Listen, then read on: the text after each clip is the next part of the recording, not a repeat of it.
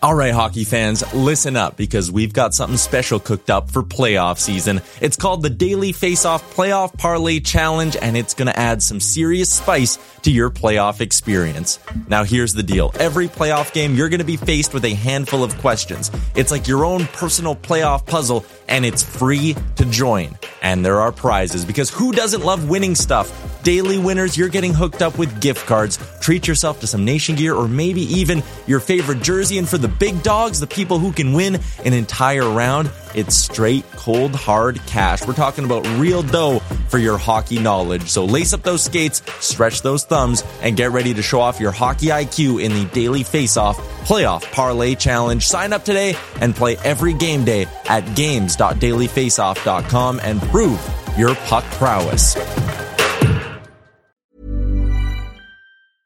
Hiring for your small business? If you're not looking for professionals on LinkedIn, you're looking in the wrong place. That's like looking for your car keys in a fish tank. LinkedIn helps you hire professionals you can't find anywhere else, even those who aren't actively searching for a new job but might be open to the perfect role. In a given month, over 70% of LinkedIn users don't even visit other leading job sites. So start looking in the right place. With LinkedIn, you can hire professionals like a professional. Post your free job on linkedin.com slash people today. Burrow's furniture is built for the way you live. From ensuring easy assembly and disassembly to honoring highly requested new colors for their award-winning seating, they always have their customers in mind. Their modular seating is made out of durable materials to last and grow with you. And with Burrow, you always get fast, free shipping. Get up to 60% off during Burrow's Memorial Day sale at burrow.com slash ACAST. That's burrow.com slash ACAST. burrow.com slash ACAST. Can you see it? Did you notice? Check, but the puck comes right to Pettersson, who tries a bank pass for Boeser. In with a shot, he scores! A moment's notice.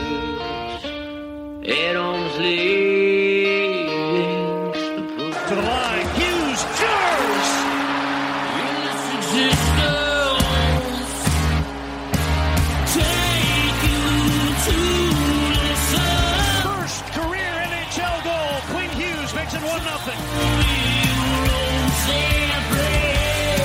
You're listening to Canucks Conversation. Quinn Hughes beat reporter here. Like I don't, I won't cover the Canucks.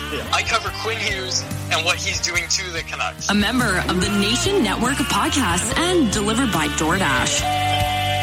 just wave the guy and get Demko involved. I wanted them in in Valentine's Day. Wow, we should do a radio show together.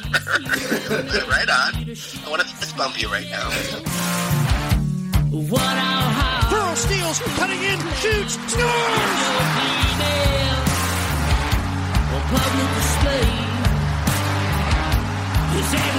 They slayed the dragon!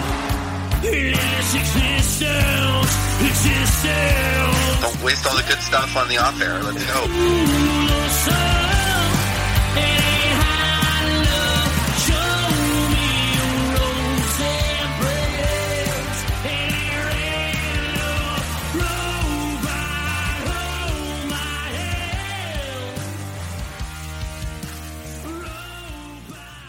Hello, Canucks fans, and welcome back to another episode of the Canucks Conversation brought to you by the great folks at Zephyr Epic. You can use promo code Hockey Season, capital H, capital S, all one word, Hockey Season. That will get you $5 off your order at zephyrepic.com. Z E P H Y R Epic. Go check them out on all platforms Facebook, Twitter, Instagram, Twitch. Go follow them. And when you go to the store, the retail location in Surrey, don't forget you can order online because they do free shipping on any order over $50. But more on that in a second. They have the retail location in Surrey. If you visit them, tell them Canucks Convo sent you. You can still use our promo code hockey season for $5 off your order. But if you order online, like I said, they have free shipping anywhere in Canada on any order over $50 from From Vernon to Vernon. Elaborate. Vernon, BC to Vernon, Ontario. From Vernon, BC to Vernon, Ontario, Zephyr Epic ships free on any order over $50. So go check them out for all of your trading card needs. We are also delivered to you by the great folks at DoorDash. Ding dong. Use promo code ConvoDD, capital C, capital D's, all one word, ConvoDD. That will get you 25% off and free delivery on your first order with the DoorDash app. Does not get much better than that, folks. My name is David Quadrelli. I am very pleased to be joined now by Harman Dayal and Chris Faber. What's going on? I'm in a great mood today Explain why. because this is the last piece of business that I have to handle before three days off. I'm so excited. Get a little bit of a vacation in. I'll tell you what. All the vacations you take, we gotta we gotta start keeping track of your vacation Okay, days. I take a weekend off every once in a blue moon. every once a month, every once Once a once month. every two months. no I don't way. know. Every two months, I take a weekend off. That's fair. See, That's not I'm trying bad. to figure out how I want to structure my vacation. Do you get two weeks of vacation at the Athletic? three to four. Okay. When are you taking them? Like, do you take them back to back to back, or do you, are you taking any in season? Well, last year was really weird because the off season was so short. Yeah. And um, me and Drancer have to like kind of coordinate so that both of us aren't off at the same time. So it was like really weird where I took one week off in June and then like it was like very scattered of like one week randomly there, one week randomly there, and like one week randomly there. It wasn't connected at all. See, so I get two weeks, and I want to take them back to back. Like, I want my 14 days straight, and then I'll Same, jump back that's into ideal. it. That's what I hmm. want to do. I wouldn't like that. I like to space mine out. Clearly, I used to always, when I used to work at the mill, you just have like how many days off you would get. You normally get like 10 days. yeah. I would never have them like consecutively. It would always be a, just, I'd take one on a Monday or take one on a Friday just for like long weekends for myself. I don't But know. actually, now that I think about it, the best part was we worked four day, we- like four day work weeks at the mill. You worked Monday to Friday or Monday to Thursday, 10 hour shifts. So like if you took a Thursday off, you had Thursday, Friday, Saturday, Sunday. You got four day weekends when you took those extra days. Those were nice. That's legit. That's pretty good. Okay. Are we are we done with the non hockey talk just five minutes into the show? Or do you have anything? Do you want to tell us about your dreams, Chris? No, I'm not talking about the dreams that are on here. I was I t- took a couple too many melatonins last night. Had a weird dream about a pet raccoon. Anyways, uh, no, I'm excited to get uh, get on vacation here for a little bit. Like I said, I don't. I was thinking, I was like, you know what? I might just mail it in this week real hard and let you guys run the show. But uh, now that I'm here, I'm in a good mood. I've been up since about 5:30 in the morning because I went to bed. Like I said, popped those mellies at about 10:30, and I was at 11 o'clock. I was out, so I got like almost seven hours of sleep last night, which is wild. That's that's a like I'm not going to need a nap at any point this week because I got seven hours in last night. Wait, that's considered a lot. For me, that's a lot. Well, you guys, I can't sleep in. You guys know I can't sleep in past like nine thirty, and you guys are Right, yeah. sometimes I text you. I don't get a text back till one in the afternoon. Oh, not anymore. Yeah, right. you you in one of them here. The there. latest I've slept in in the past, like, probably since the season started, the latest I've slept in is probably 11 o'clock. No, no, maybe well, you do that regularly too, like no, until no. eleven. No, now I've been getting up at now I've been getting up at 7:30 every day. Yeah, because you're a breakfast guy now. You're all about your Yeah. making your own breakfast. I think that burritos. changes your the time because like if you're getting used to eating good breakfast, Well, I always eat good breakfast. It's just sometimes I, I used to eat it at like one o'clock sometimes. damn. I, I love my breakfast though. You know that. Yeah, I know that. I, I'm not a big breakfast, But I'm. I'm back on the the back on the early morning workouts. Oh, okay. Courtesy of Murph. I tell you, like I'm looking for uh, like an apartment. May first is when I'm looking to move into downtown Vancouver. Get one with a gym. That's a, well, most of them have them, so that's that's kind of what I'm thinking. Like I'm pretty excited to get back in the gym. I've been like, I haven't been like working out or eating healthy or anything, but I've like cut out some things from my life. I've lost 25 pounds That's this awesome. year, which is like I'm not even trying. so like for anyone that's trying to lose weight, I'm sorry, but like all I did was like cut out monsters uh, and stop eating McDonald's so much, and like I've lost 25 pounds in like three months. So I- I'm excited to like get back in the gym now. I got this little boost from from cutting out the crap, and now we'll see what happens when I actually get to work out again. All you have to do is like make sure you talk to Murph, and you will be motivated to work out. Oh yeah, for Yeah. sure. Murph fires it up. Murph Murph Murph fires me up all the time. I like text him like Murph, what pre workout should I have? Murph's my workout buddy. It works out well. Let's get that that. uh Wow, I see what you did there. Works out well. Uh Yeah, Murph's the, Murph's the man for that. Okay, let's talk, get to hockey talk. We're almost eight minutes in. Trevor's gonna be pissed. He's we got to go at least ten. Trevor's gonna No. hear that we're you know Well, cutting out problem. early. We were talking about this on the last oh, show. Oh god, are we really going to extend this to ten minutes? Let's yeah, well, not quite, not quite. Well, But, we got to keep it consistent. yeah, well, the thing is, As soon as you hit ten minutes, you got to like cut me off. we just get some people who are like, oh, like cut cut the personal talk, start talking about hockey, and then there's people who are like, Well, don't talk too much about hockey. Yeah, we had a review the other day, five star review. It was just like, if you're looking for pure hockey talk, this is not the show. it's like, oh, well, we like once we get into a groove, I feel like it's pretty I feel good. like we're a good talk. hockey show once we get going, but we got to warm up. Yeah, I don't want to just come in here and, be strictly business. I want to come in here, drink a nice coffee, chat a little bit. Chat already- about your melatonin dreams. Okay, yeah, we're not doing that live, and we'd be here for 15 more minutes if I started talking about that. I couldn't get oh. away from the raccoon in my dreams last night. I kept going back to sleep. I'd wake up at three in the morning, like in a cold sweat. I'm like, this freaking raccoon that's going on in my dreams here. Then I went back to sleep. I'm like, okay, I won't have the raccoon follow me anymore once I go back for another dream. He's right back in there. I don't, I don't know what was going on last night. Was he like friendly? Was he hissing at you? All I remember from the dream was like always having to take him out. Like I, he was like a pet. I had to like put him outside all the time. Just to pee or I like? don't, I don't know, man. I don't know what the hell was going on last night in my dream, but it was yeah. Anyways, Do you have a name? too Name much tag? melatonin. Collar? No, nothing. Name tag. You know those things pets wear. Name tag. No, you didn't have anything last night, so I can't remember. All I remember was being pissed off about a raccoon. So. Let's All get to this. Come on. Oh, yeah, let's, Let's get hop going. into some actual talk. hockey We talk got the biggest outline we've ever seen here. Yeah, because you wrote it. Yeah, exactly. Actually It's, it do it an outline. resembles the ones from the radio show. Yeah, n- almost. All right, get rolling with it. We got a big, big outline. Three of four points so far on the road trip. We're recording this on Friday morning. It will be out Saturday morning. Three of four points on the road trip. Obviously, pretty successful. You'd like to see them get both of those wins. But Harman, how do you kind of look at these first two games? Because obviously it was a big surprise uh, with the Jaro Halak start with winning that game against Colorado.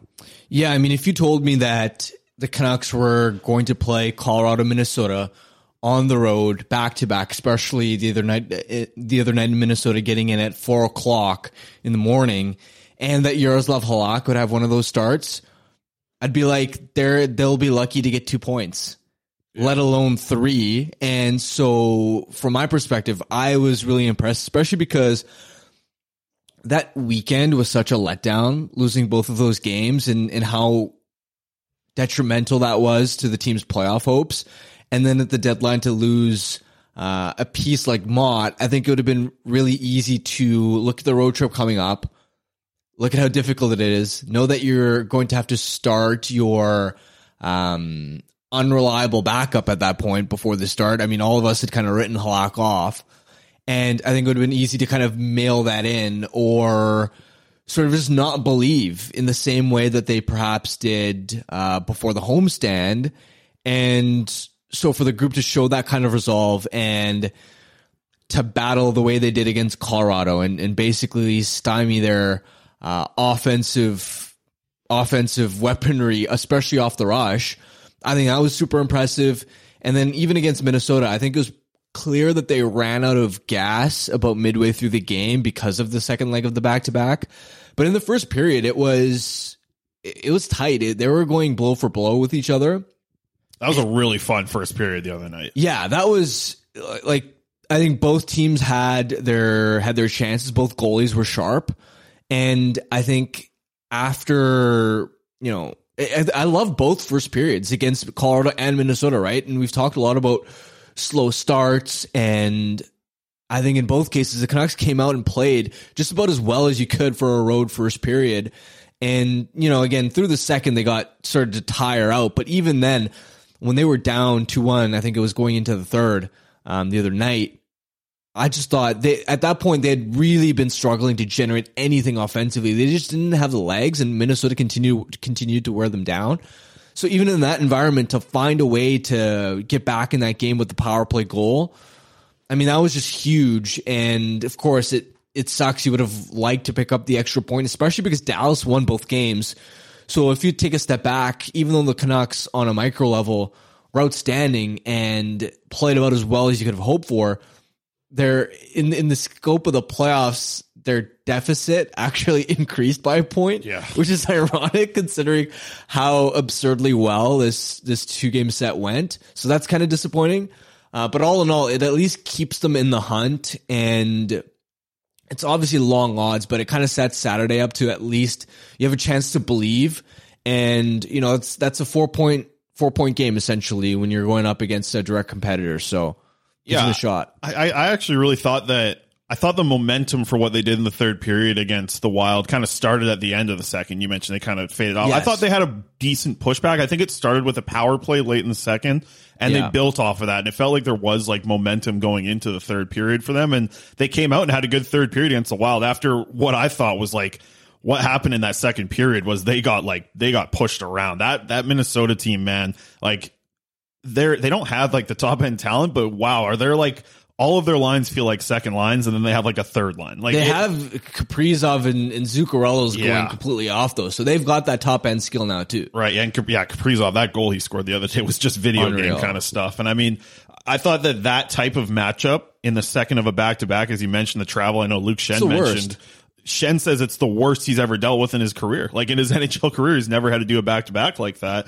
And that's the team that you don't want to match up. Like even if you were to think if those teams were flopped, I still think you might want to face you know, you might want to face the Wild first because they're going to bring a lot more physicality. They really banged bodies throughout the game, like on everyone. There was a shift where Tanner Pearson got lit up twice, Yeah. like hard in that second period. But I I thought there was some pushback, and, and honestly, I really liked, and I can't believe I'm saying this, but I like I liked what what happened with the fourth line on that. Like in that second period, I thought they were one of the lines that actually gave some pushback. Vasily Podkolzin being the best, I thought that might have been. And if you're talking like just strictly not like stats and putting up goals and assists, whatever, I thought that might have been with Vasily Podkolzin's like best game of the way that I like to see him play.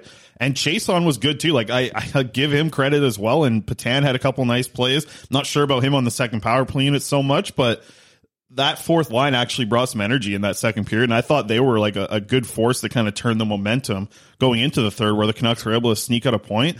You look at what they did in this matchup in these two games, these two strong teams in the Avalanche, obviously the best team in the league, and Minnesota Wild, who are I think a matchup nightmare for the Vancouver Canucks, and the to get three points out of it, you have to look at that as a huge positive. And I think they did. Like we heard, remember Quinn Hughes a couple weeks ago talking about when they came back and only got the one point after they gave up a lead in the third period. And he was saying like it was a huge letdown to only get one point. I look at last night and you could hear it from Boudreau and Horvat and everybody in the post game availability on Thursday that they were pretty happy coming out of that with three points, and they should be. That was a really tough matchup, and that's the reason why we looked at the homestand. The seven games they had to win more games because it looked like they weren't going to win anything here, uh, or at least you know come out of here with three points out of these possible four in this first two of the road trip. But you know it, it does spark a little bit more because it felt like playoff chances died at the at the end of the homestand. It felt like it was really just DOA wasn't going to happen, but you know, there's a little spark again. like there's a little bit of a spark for playoffs after what they just did to start the road trip. I think the biggest takeaway, guys, is Jaro Halak not only won that game, but Bruce Boudreau can trust Jaro Halak in net again. And not only Bruce Boudreau, but the players now trust having Jaro Halak in net again. And it wasn't that way right before that start. Like the way Jaro had been playing, they thought it was an automatic loss if he was in net. Like that's however that's the feeling in the fan base. That's definitely the feeling in the locker room, and that was definitely the feeling among the coaching staff. And I know Boudreau publicly, you know, always goes to bat for Jaro Halak. Like we've seen that a lot recently, is him going to bat for Jaro Halak and you know saying he still believes him and all that stuff. And that's great, but you know, as a coach, when you have Thatcher Demko and you see what Jaro Halak's done in his past few starts, you know, it's not crazy to suggest that the coach isn't super thrilled about that and thinks he can win a game with that goalie in net. But for Jaro Halak to step in that way, like that changes the entire outlook, I think, because look, like it really looked like the plan was for Demko to play every back to back if they were still in it down the stretch. I think they started Halak because they kind of figured, eh, we might be in it, but we're probably out of it, and that's why they went with Halak instead of starting Demko back to back. And thank God they did because now they can actually start him down the stretch. Like I don't think Demko is going to be playing both back to backs anymore. Yeah, and I think that's really important because of the workload Demko's had, and this is his first season managing a real workhorse um, starters' workload. In terms of, you know, we've talked in the past about how he's never had played this many games in a single season at any sort of level in, in his career, any previous league. And last season was a shortened year. Year before that, he, I mean, Markstrom was, was the guy. And I think we know in Demko that he can be the type of guy who gives you 60 starts or whatever. But in, in having said that, you also remember that going back to his college days, I think he's had correct me if I'm wrong. He's had at least one hip surgery. I don't know if he's had both. Um, but he's had at least one sort of like major surgery earlier in his career. And so with a guy like that, you always want to be careful about how you ease him into a, uh, a greater workload. And I think it would have been like they couldn't, there was in my books, there was no way they could have gone.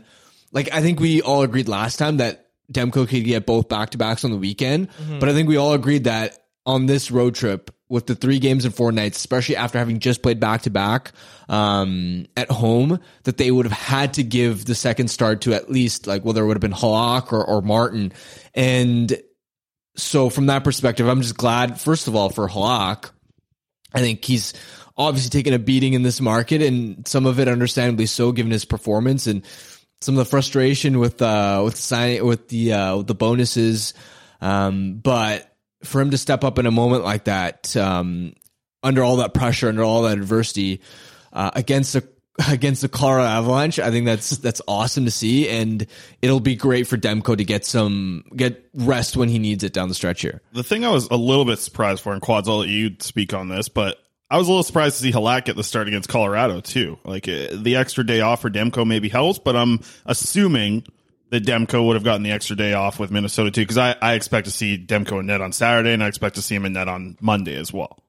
Well, the reason it was Colorado that Halak got the start was because you look at it, he started the second leg of the back to backs all year, right? And that's been part of the reason that the guys in front of him haven't played especially well. Like when he goes in, the you know, you guys have watched all the games, the players in front of him are horrible. And, you know, they came to play last night against Minnesota, which, you know, give them credit, but think of all the slow starts this team's had this year, right? Especially on a back to back. And this was a lot about not giving Halak a raw deal. And this is a guy who's playing for a contract. Like, you know, although he'll be on the Canucks cap next year, Halak has nowhere to play next year. Like he's he's a UFA at the end of this year, and he's going to be playing for an NHL contract again. And you know, uh, it's no secret that at the trade deadline, there wasn't a ton of interest in Halak around the league, right? Like there were there were no teams that were suitors for Halak at the trade deadline, right? That's not that's not a good sign heading into free agency. This guy wants a one-way contract. He wants to be paid. He wants to be playing most of all, right? And that's what Bruce Boudreau said in his availability was, you know, this is a guy who still wants to play and he's going to want to prove everybody wrong because rightfully so, there was a lot of people looking at Jaro Halak's recent performances and saying, wow, this guy like might just be washed. Like this might just be the end of Jaro Halak's NHL career. Came out against Colorado, winning a game against Colorado the way he did. That's a really good way to show everybody around the league that you can still play. Yeah, you know what? Like they needed that win so bad, not only because they're starting a road trip, but like we kind of talked about a little bit earlier, it did feel like playoffs were really out of the equation after that end of the homestand. There was it three games in a row with a loss, one in overtime, I believe. Like it, it felt like everything, especially after trading Motte, because I think a lot of Canucks fans are thinking if they're going to push for the playoffs, they're going to keep Motte. Right, but ended up trading him for a fourth round pick. That's fine, but I, I just felt like it, it really it felt like they were going to be out of it, but you could hear it from the players yes in Thursday's availability that like they all know that there's still a chance. And there is still a chance. Like you look at the standings right now and you see that the the Canucks are right now 4 points out. Harm, you brought up the four point game coming up against the Dallas Stars here. Like they need to win this The Saturday. Stars game. have games in hand though. That's yeah, killer. Absolutely, but I think uh, these they these three? games How were many? Yeah three in hand. There are three games in hand right now, but you know Vegas is also kind of in the mix there too.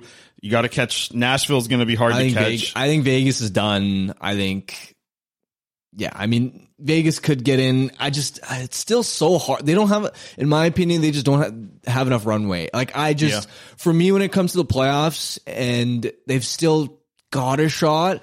But to me, the, the homestand is still too much of a killer. And this is why I think the team's inconsistency frustrates so many people is because you see this like back to back set against Colorado, Minnesota, and the Canucks have this ability to play up to their competition level and rise to the occasion against top teams.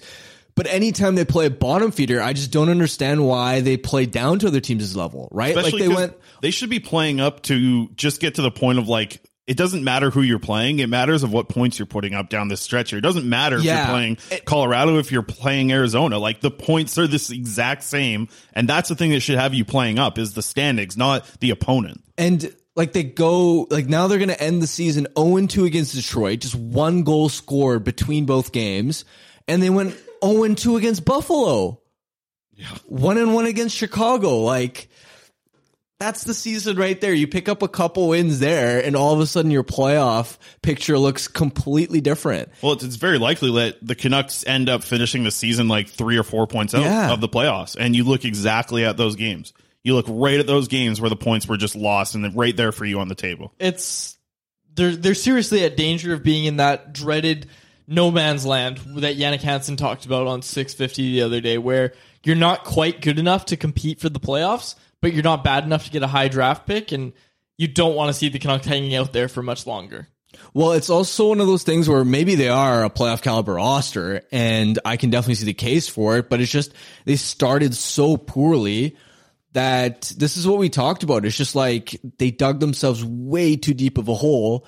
And so even though this is a valiant effort and they've done everything they can to pick up points under Boudreau, and and they've played like 700 hockey or something along those lines and it still hasn't been enough with the first 25 games that they had and um again going back to the example I gave with Buffalo like that was like the third or fourth game of the season where they laid an egg effort wise I don't know if you guys remember that was that was a game where where where players were calling out each other's effort.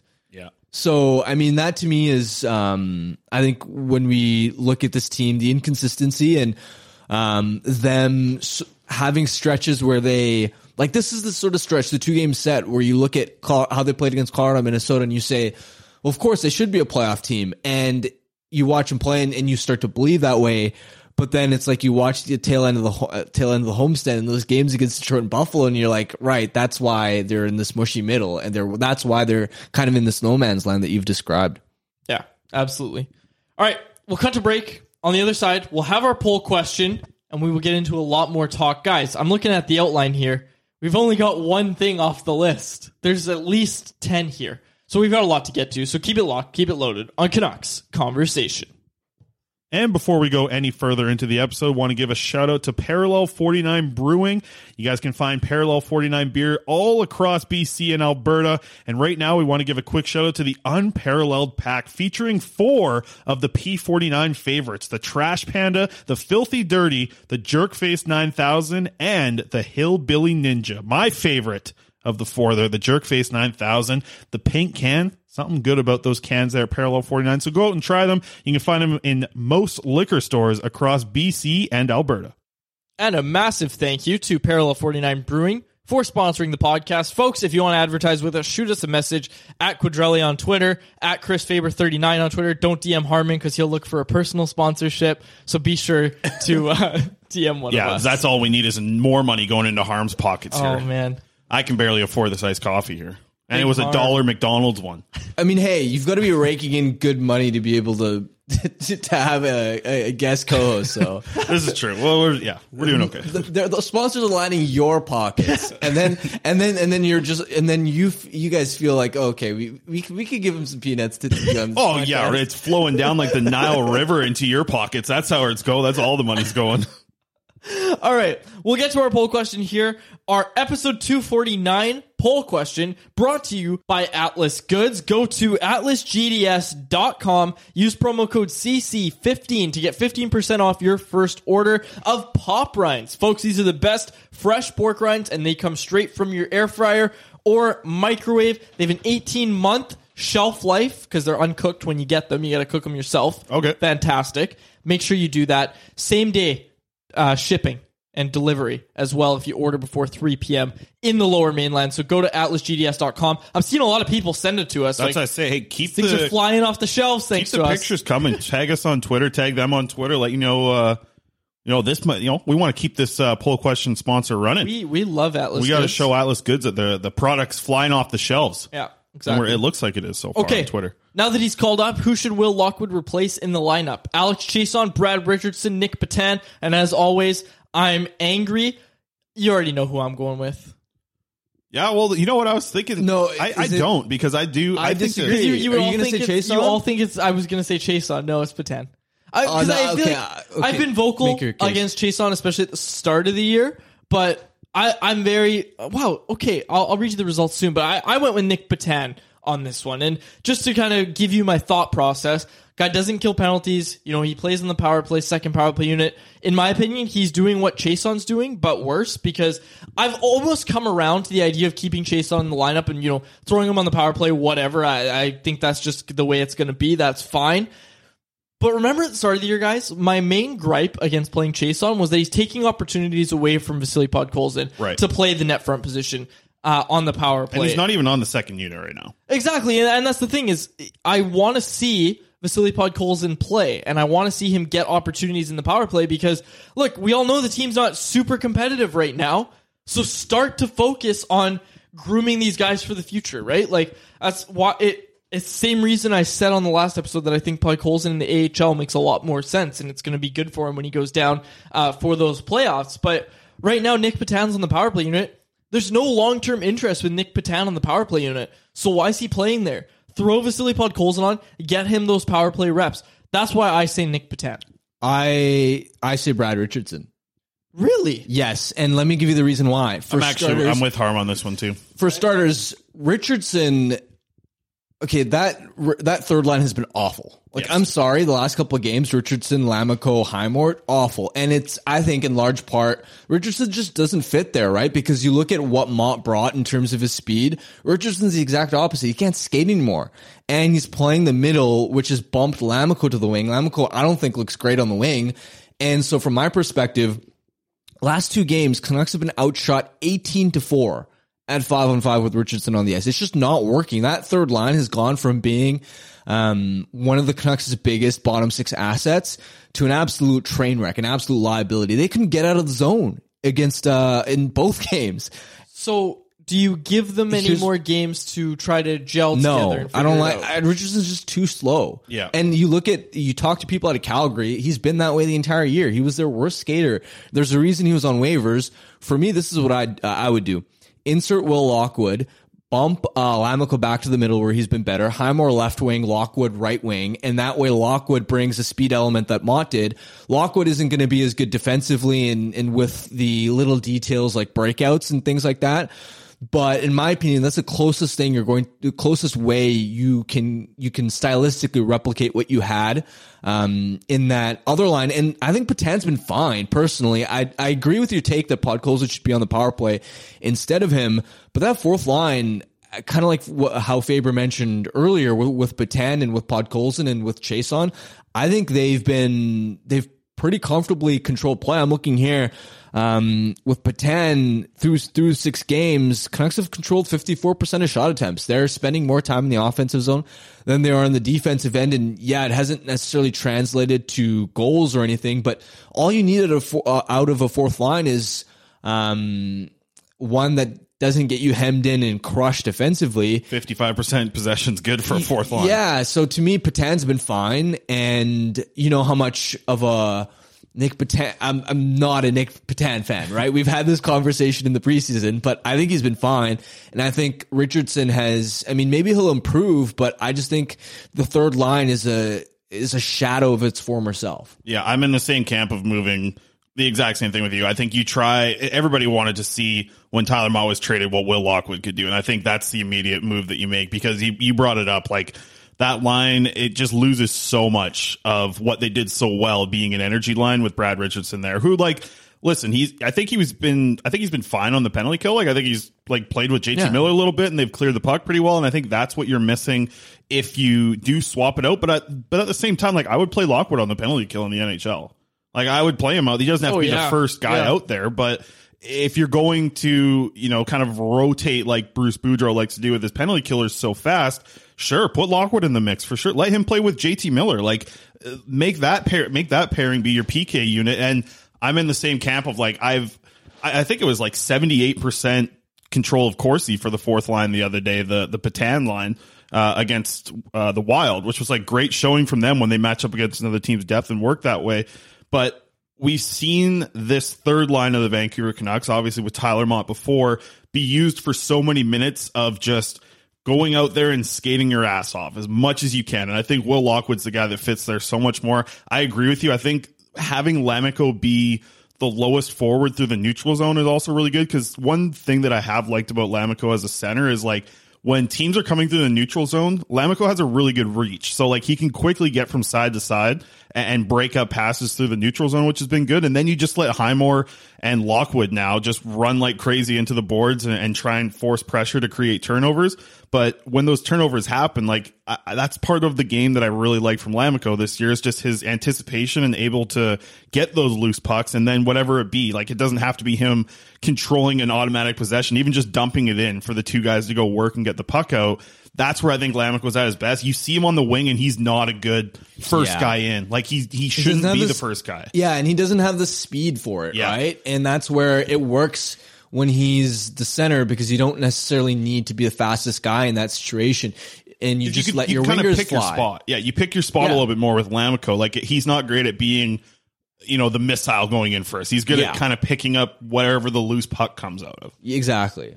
So I that's what I, I would go with Richardson out of the lineup as well. And I don't like in my mind when I was thinking this over, I was like, yeah, well, you're losing a penalty killer, but if it's Lockwood's the guy coming in, Yeah. he, he should be killing penalty. Like Lockwood, man, I I I, I don't know if I was going to say it for the prospect report. I guess not because not a prospect anymore. He's got called up, but Lockwood. uh He's been the best penalty killer out in Abbotsford. He's also been to me the best player. Like when Lockwood's on his game, and I don't want to even just say like lately only when he's on his game because it feels like the last two months he's always on. Like Lockwood has he's a step and a half faster than everyone in the AHL. It's it's remarkable to watch like when a loose puck goes in and a defenseman has like three steps on Will Lockwood in the AHL, AHL defensemen just they can't like get back and play the puck quick enough because Lockwood's so fast. He forces so many turnovers, it's ridiculous. And I know Harm, you've watched the AHL, and it's not like the most crisp breakout passes from defensemen every time, and they fumble the puck a lot. But Lockwood takes advantage of that, and you see so many of the goals that Lockwood's assist on this year and they're all from him forcing a turnover in the corner and just finding a guy coming down the wing or coming down the slot and having a wide open shot. That's exactly what I want to see with Lammikko. I want Lammikko to be that guy who continues to, you know, work off of the turnovers that happen from guys like Highmore and Lockwood, and then Lammikko can get those shots from the slot. Then you just work from there. I, I like obviously that line's gonna not immediately like have, I guess, the chemistry that they had when Motte was there, but that that's putting it in the best position to get there. Is putting Will Lockwood there. I wouldn't hesitate at all. Like with Lockwood, I would have him in the lineup Saturday night going in. the results of the question. Right now, 76% of people say Alex Chiasson. Wow. Yeah, I, I could He's see. been I fine. could see why people would. Yeah, say that. like uh, I know he got a lot of hate at the start of the year, a lot of it from me. hated it. it was all of us, honestly. We all ripped on him a lot.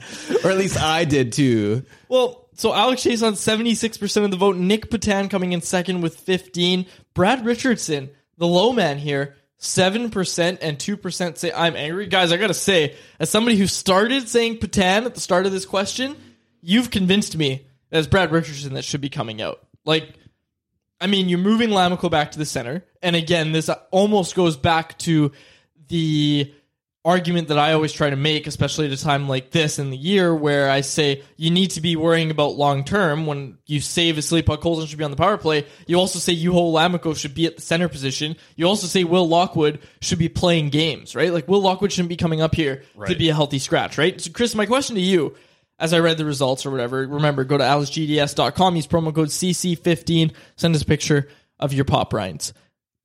My question to you, Chris, do you view Will Lockwood as somebody who could force himself into becoming a Tyler Motte oh? 2.0? Well, yeah, absolutely. I think that's the type of player. There might even be more grit in Will Lockwood's game. Like he fought twice in the first five games of the AHL this year. like he's he's not a big body, but if a guy like his size challenges him, or even a little bit bigger than him, Will Lockwood can hold his own. Like he fought a guy who was like six three and like fifty pounds heavier than him in the fifth game of the AHL season this year. Uh, kind of banged up his shoulder actually because he got slammed to the ice pretty hard, but he he's been just so good. Like he's been by far, and you know they have like one of the top scorers in the league in Sheldon Dries, but Will Lockwood has been the best player. He's created so much offense. Now, over the past like two months, with the injuries that have happened to Justin Bailey and Phil Di Giuseppe, and rest in peace to Italy, by the way, quads. I know it's been a tough uh, 24 hours for you and your Italian World Cup dreams, but Will Lockwood slid right into the first line and been able to be so good, like so good, fit in so well at the HL level. The extended minutes that he's getting on both special teams units have really helped him. And something that I've like heard him talk about all season long, whether it be like him talking to him at practice or talking to him post game, is like he he really he really believes in like confidence and how it can really help your game. Like he, one thing he always brings up is like when I ask him about the penalty kill, because everyone on Twitter just wants to know about Lockwood the penalty kill. He always says confidence. He always talks about confidence, and I think at this point he has to be more confident in himself at than any time as a pro. And and maybe even as a hockey player, because obviously he had good showings in Michigan as the captain there and everything. But to do it at the HL level and do it so well, I have to think his confidence is sky high. The final thing I want to say about the power play that you brought up, like Nic Petan on the power play, and like I've just thought about this because I think I mentioned a little bit earlier, I don't love it, but as like a playmaker on the right flank, it's not the worst option. Like I'd prefer there to only be one defenseman and Nic Petan on the right side instead of putting Brad Hunt there because I do know Yeah. that like Nic Petan in the AHL is is ridiculous. He does some wild things with the puck. He's an absolute magician when he's in the AHL. I think some of that has to translate to an NHL power play if you're on the second unit. I'm not saying Nic Petan's gonna, you know, steal Pettersson's job on the first unit, but filling in for like having a really skilled guy, Petan is that. Like he is if you were to just like take away every other part of the game except for power play, Nic Petan's an NHL player. If you if you can get him onto like a second power play unit, he would be good. And I think that's the struggle for me is I, I hate to say it, but I do think Petan's a better option on the right flank than Vasily Podkolzin. But I, I think Podkolzin should be able to find a spot on the power play somewhere else. I just don't know if it's in that right flank spot. I actually agree with you. Like I've always kind of held the idea that Podkolzin long term is going to be either at the net front or the bumper position. The only thing is, Travis Green and everybody else you've asked about it at the start of the year when we were talking to Travis about it, of course, they all say, yeah, it's really hard to learn, and the only way to learn it is by playing there.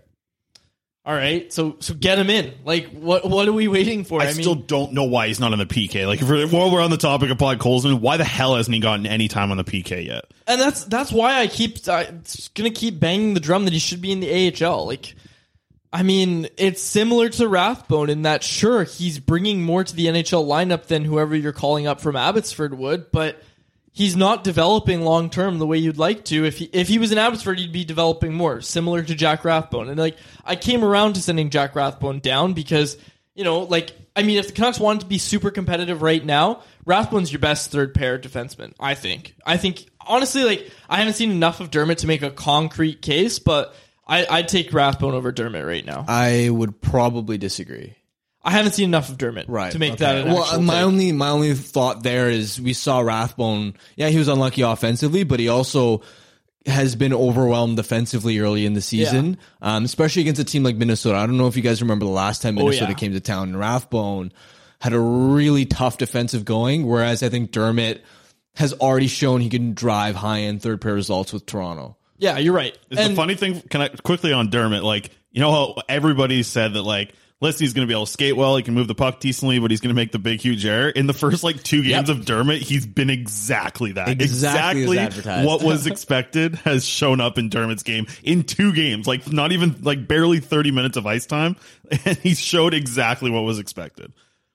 basically with Rathbone, I think the way it was looked at before, at least, was was better than Hunt. He's better than everybody Right. else they have on the third Yeah. pair. Now I think it, you're right. It might be a stretch to say he's better than Dermott, but with Rathbone though in the AHL, like the thing that you were talking about there is like just seeing, and you know, what, like I've brought it up twice, so it kind of feels like it's something that is working in the AHL is the confidence. Like I think there was a lack of confidence in Rathbone's defensive game at the NHL this year. Like he came in, I think at the start of the year out of training camp, super confident. He achieved his goal of making this team out of training camp, but the NHL hit him hard in the face to like with his defensive play and looking like you know, maybe there is something that needs to work on. I think he probably recognized that as well. Just hearing from what he's been talking about now out in Abbotsford was like he was very aware of the part of his game that was lacking. And he has gone to the HL and worked. Like he has worked so much bet so much on his defensive play that like two on ones. There's because again, there's a lot of two on ones in the AHL. There's a lot of three on twos, and like on all of those two on ones.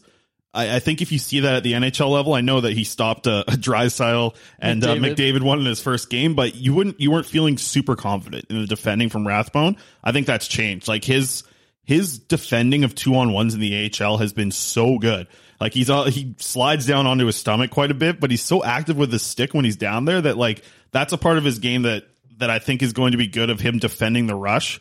Uh, and, and even on the boards, like I don't know. Also, just like seeing Rathbone, he's thicker than people think too. Like he's a he's a stronger kid than than what people look at him. Like I guess even saying that, like people probably think of him as a kid. He's a pretty thick dude now. Like he's put on some muscle a lot from last year to this year. And I, I think that he's taken big steps in his game defensively. And Dhaliwal had a uh, tweet today. He talked to Jim Rutherford, and Rutherford mentioned that yeah, Lockwood's called up, and Rathbone is going to get games for sure. And I think that's that's the other thing I want to touch on is that those will be the only two names that are going to get called up. It sounds like because they only have two call up spots left after papering down Podkolzin and Petan, then calling both up. They only have two call up options for the remainder of the season. That's why I don't think Rathbone's getting called up right now, and why they're traveling with six defensemen is that they can make an emergency recall and it doesn't use up one of the four because I think they still the Canucks want to have some options with that fourth call up, but it's going to be Rathbone. Like it, it doesn't really it wouldn't shock anyone at all for Rathbone, Lockwood, Petan, and Podkolzin to be the four players that end up being those four call ups. I just think they want to keep a little bit of of kind of flexibility with that fourth call up, and that's why they haven't called up Rathbone yet. Yeah, the quote you're talking about, Dhaliwal tweeted out Rutherford on Lockwood on Rathbone. Lockwood is up. There is no injury to a player. This was planned. We want to take a look at him. And then Rathbone almost got called up last night, and he will definitely get games. You obviously had the report for Canucks Army uh, that Rathbone was held out of the game as per request from the big club. Speaking, I got a good tweet from Dhaliwal last night too. Text. Good text from from Dhaliwal last night after I got that Rathbone news out. What did it say? I can't remember what it is. Love your grind. Yeah, space, that's right. Space, space, enter, enter. Typical Dhaliwal when he breaks news he just says "Love your grind." That's the text that he always sends with a couple of presses enter a few times and then sends it.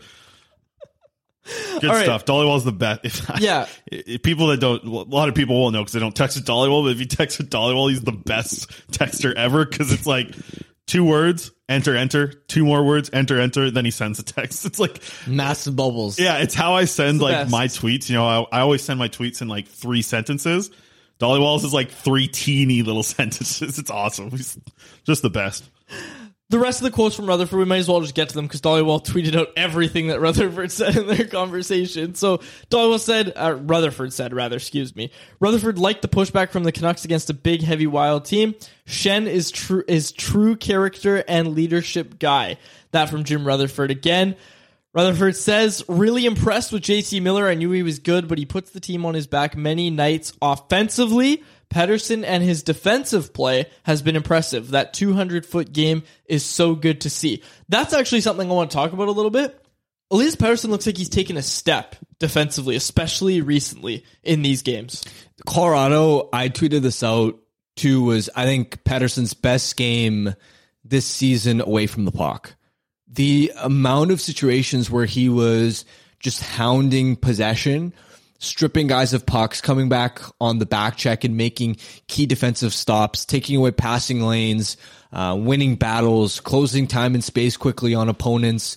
That was a masterful Datsyuk level type two way performance. And I think this is this is one of those things where the jury's obviously out in terms of Pettersson is probably not a hundred percent.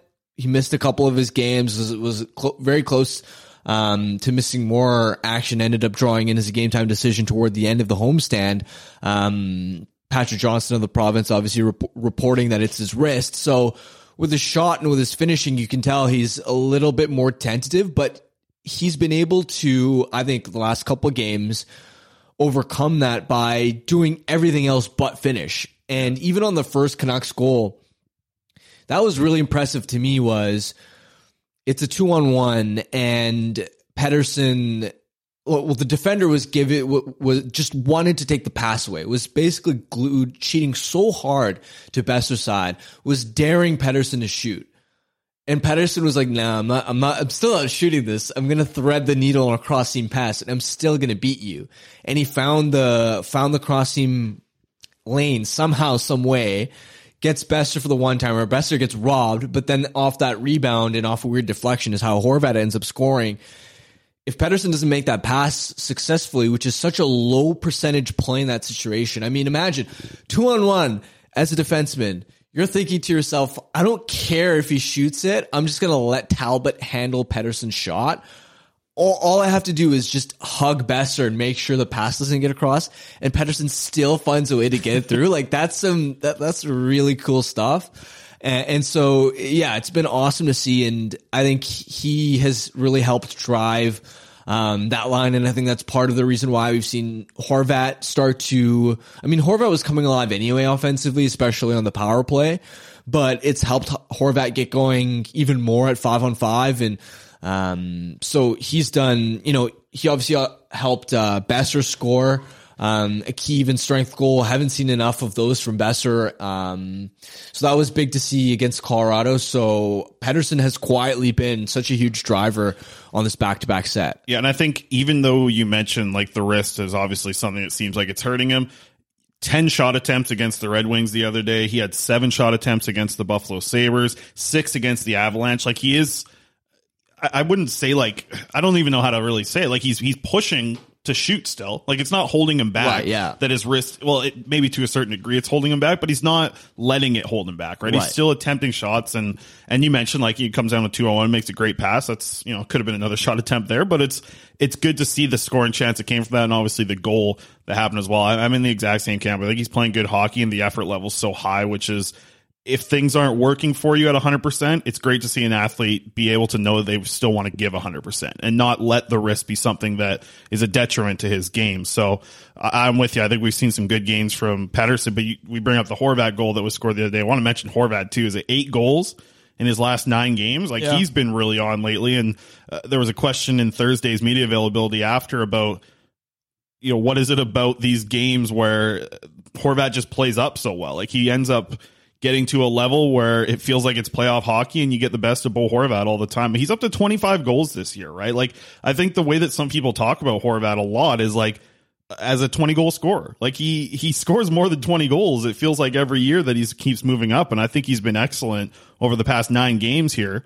It's been a strong performance from Horvat when the team really needs him right now. Even though he's at times a streaky scorer, like it's very obvious where he'll go on a stretch of 12 games, get two goals, Definitely but streaky. but when he gets like when he's playing good Horvat hockey, where he's going to the net and getting opportunities, he, he's making you know he's making all of his money in that slot, and it's it's a great it's great to see him play. I think that even at the same time, like I something about we saw this with the lotto line where Miller took faceoffs and Pettersson played defense as a center. Like I wonder if they do that with Horvat. I think we might have touched on this on the last episode, but I I like if you are going to play Pettersson like they call it the wing, but I can see him still being the the down low center. Like I think that that can work not only with Miller, but I think it can work with Horvat as well. We're seeing like a sort of rendition of the lotto line here with JT Miller being able to run, you know, a lot of offense with Tanner Pearson uh, and Conor Garland, but we're seeing now Horvat get Boeser and Pettersson on his wings, and you're seeing similar things to the lotto line, which has been exciting over the past couple of games here.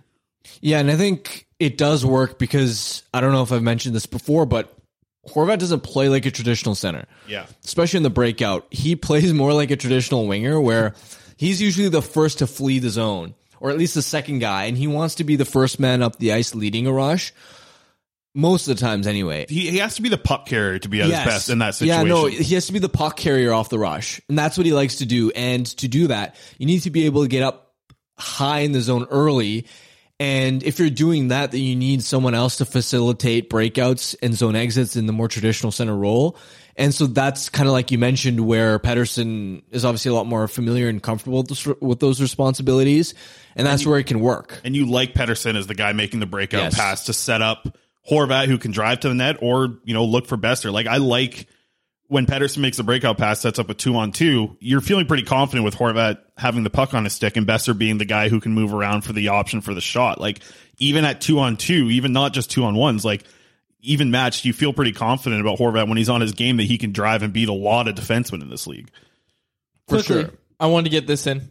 Tanner Pearson, that game against Colorado, masterful performance. I thought two assists on the game, but his board work and defensive play was really highlighted Yeah. in that game. There was obviously stripping Nathan MacKinnon at the end of the game, really directly leading to the Bo Horvat empty net goal. He gets an assist on that, and boy, did he deserve it. I just want to quickly point out, I saw this today. Dom Luszczyszyn's model at the Athletic is saying that Tanner Pearson's actually playing above value this year, and that doesn't come as much of a surprise, but I think a lot of us critiqued, and rightfully so, that extension when it was handed out. And, you know, maybe you can still make the argument that there's uh, the timing of the organization and where they're at. You don't want to lock up Pearson at that number, but right now, you know, obviously he's paid 3.5, but he's playing like a 4.2 million dollar player. And that's good value. Again, 33 points through 62 games this year. Good value from Tanner Pearson this year. Yeah, I think it was. He's exceeded my expectations this season for sure, and he's been um, an important middle six driver for them. I think in the scope of the contract, the question was never the concern wasn't really about the first year. It was about the la- like year two and especially year three, especially for for when you see forwards sort of approaching their uh, 30s, and I think more than anything, even just the big picture direction of the organization, right? And like Pearson's providing great great value. Year one, the start of a contract is always when you get the most value out of a guy. And yet in the big picture for the Canucks, it doesn't like they're not ready to contend, right? And I think that's where that that's why a lot of us didn't like the contract. But no question that he's sort of come alive. And I think what stands out with Pearson is he just never makes mistakes. Like never off Yeah. battles. He's horribly not flashy, but he doesn't make mistakes. Yeah, I mean, I, uh, when's the last time you critique him for a turnover in a compromising compromising spot on the breakout, or a um a turnover at the offensive blue line, or um know, a little plays where- on the forecheck? Yeah, little plays where like the puck you see sometimes like Garland makes this mistake, I think, pretty often. JT Miller as well, where you're just about to leave your own end, like your own defensive zone, but you pass the puck back instead of just getting it over the blue line. Like Yeah. simple play, forcing the other team to re, uh, I guess, re-enter your zone. Like Pearson never makes that mistake, and he do, he does do all like he is the little things guy. Like he Yeah. he's been that this whole time with the Vancouver Canucks ever since being traded for Eric Branson, as we won't forget. And the Canucks have a serious lack of quality two way forwards, right? Of forwards you can trust late in the third period to defend a lead. And that's what Pearson has been able to bring. And I'm glad that he's been able to find uh, offensive chemistry as well with JT Miller. Yeah.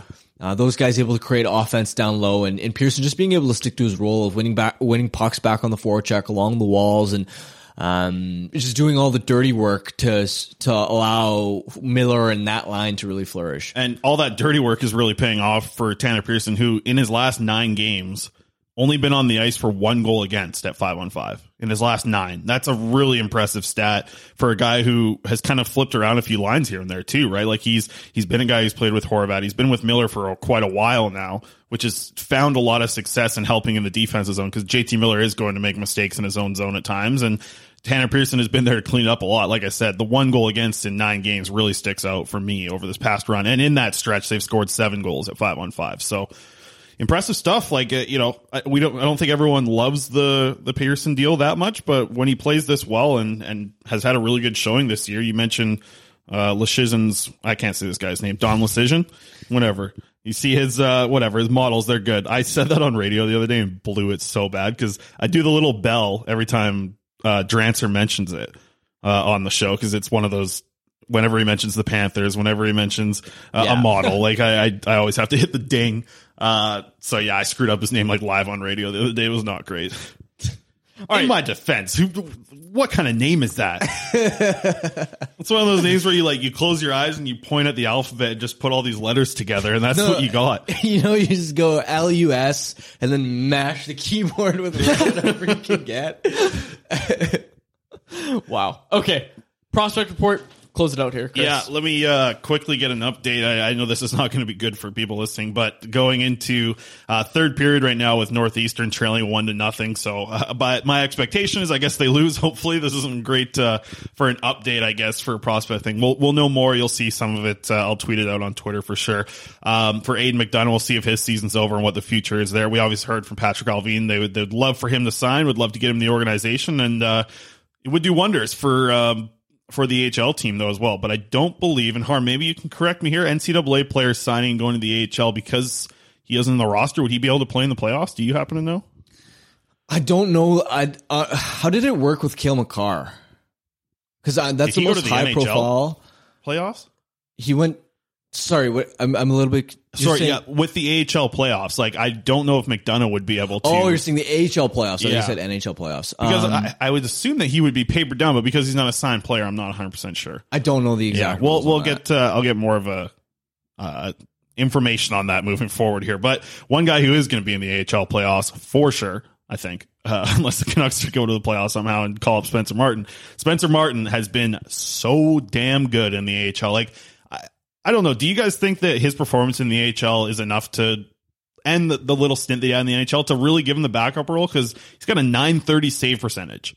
930 save percentage over his last 12 games is, is what he like what he does this year in the AHL. Is that enough to if he's playing this good to give him the backup role next year? I think so. I think so. I'd roll with it. And the reason is, I mean, you're not going to expect Martin to, to play as well as he did in his couple starts here because he's played out of his mind. But I think the Canucks, because of how expensive and inefficient their back end is, they need to be efficient in other parts of their roster. And if you can get your goaltending secured, Thatcher Demko making five million, Martin right around league minimum, have your goaltending locked up and get if if you can get top ten, top five goaltending at a combined six million Wow. or something, Yeah. like that's an efficiency the Canucks need in order to be competitive um, elsewhere, given the other sort of inefficient deals in the books. I'll say what's Edmonton paying Koskinen right now per year? Like that's that's a really efficient uh, goaltending group there if they can get to that point. So Martin,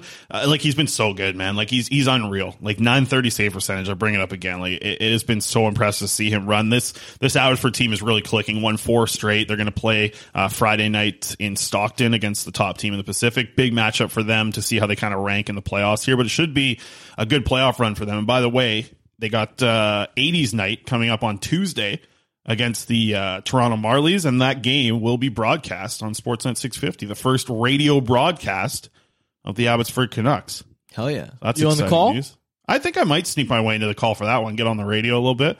Yeah, Head over my fun. my buddy uh, Brandon there. Get the uh, get on the call with him. We were chatting the other day on Twitter, um, so I might hop on there for that. I might just go hang out and get uh, get a free hot dog. So we'll see. Those hot dogs out in Abbey, I tell you. Uh, maybe we should cut those out, lose another twenty pounds. But anyways, uh, Rathbone was held out of the lineup. Uh, Already on- got to that. Linus on Karlsson. Thursday. That's Right. what we need to hear. Jeez, Louise. Okay, picky here. Well, Um, let's wrap this up. so Lucas Forsell uh, and Linus Karlsson both heading into the SHL playoffs. Uh, going to be a nice, you know, test for both of these players. I think this is kind of the final test for Linus Karlsson, as he's going to be a top guy on the power play on the SHL playoffs on a very strong team.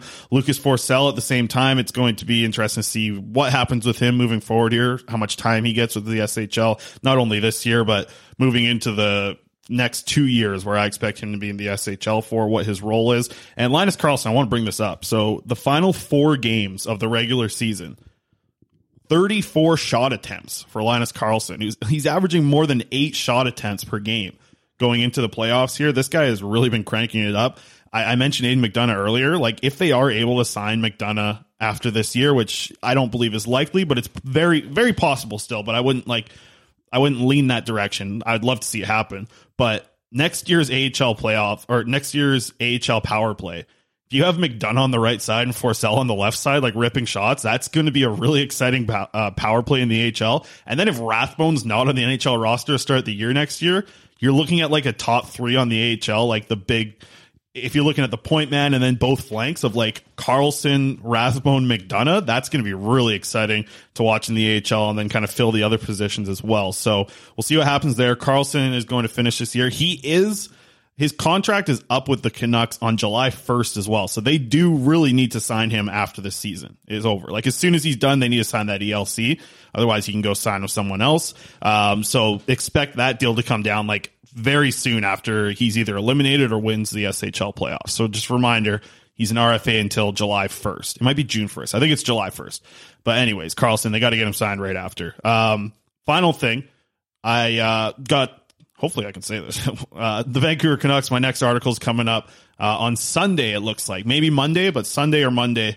Uh, I talked with Arshdeep Bains, had a really good conversation with him about uh, growing up in Surrey, what it was like being a Canucks fan. He's, you know, kind of same age as you guys. He was the same age uh, growing up and watching the 2011 run. Remembered uh, taking some SkyTrain trips up to Rogers Arena. He's a huge fan, and some interesting quotes from him, just like – he was almost speechless when I asked, like, what would it be like to to be on like a Stanley Cup run with the Vancouver Canucks? And he's like, he was saying that like at 11 it was unbelievable to watch it happen he says i don't even know what i would think if i was part of that like you know three four five years down the road leading the whl and scoring really exciting things from arshdeep bains like he's a really good I, I think it's been talked about a decent amount but i do think it might end up being like an underrated signing because I really like what Chase Wouters has done. I really like what Tristan Nielsen has done those guys weren't leading the WHL in scoring last year. They were just pieces that were in the top end of their lineups in the WHL teams. Like I do think that Wouters is really impressed in the AHL. So is Nielsen of late. I think Bains is going to have a really big impact, like right off the bat when he gets out there to Abbotsford, and it'll be interesting to see how his career develops if there is ever any NHL games down the road. But Ryan Johnson said some really good things about Bains as well, uh, and I spoke with Brent Sutter uh, about him, and, and Sutter's just said like it's crazy to watch the last couple years how much better he's come back from his off-season training. Uh, who, by the way, Bains works with the Vancouver Canucks and Abbotsford Canucks skills coach uh, in the offseason, been doing it for about 10 years, he said.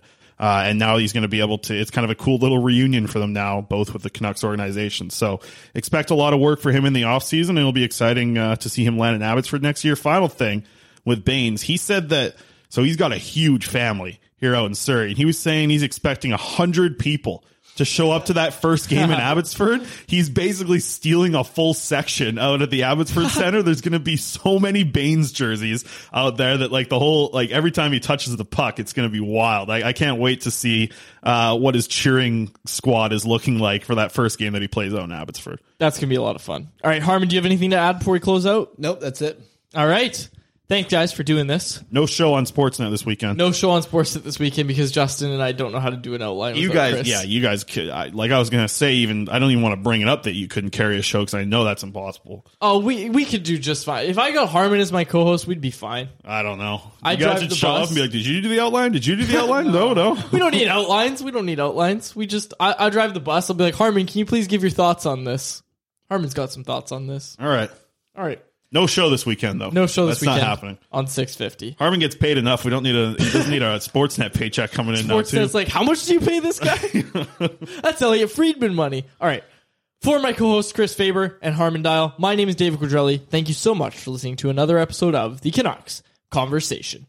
Thanks for listening to Canucks Conversation, delivered by DoorDash. Hit the subscribe button to never miss an episode. How about keep it to a thank you, Jim?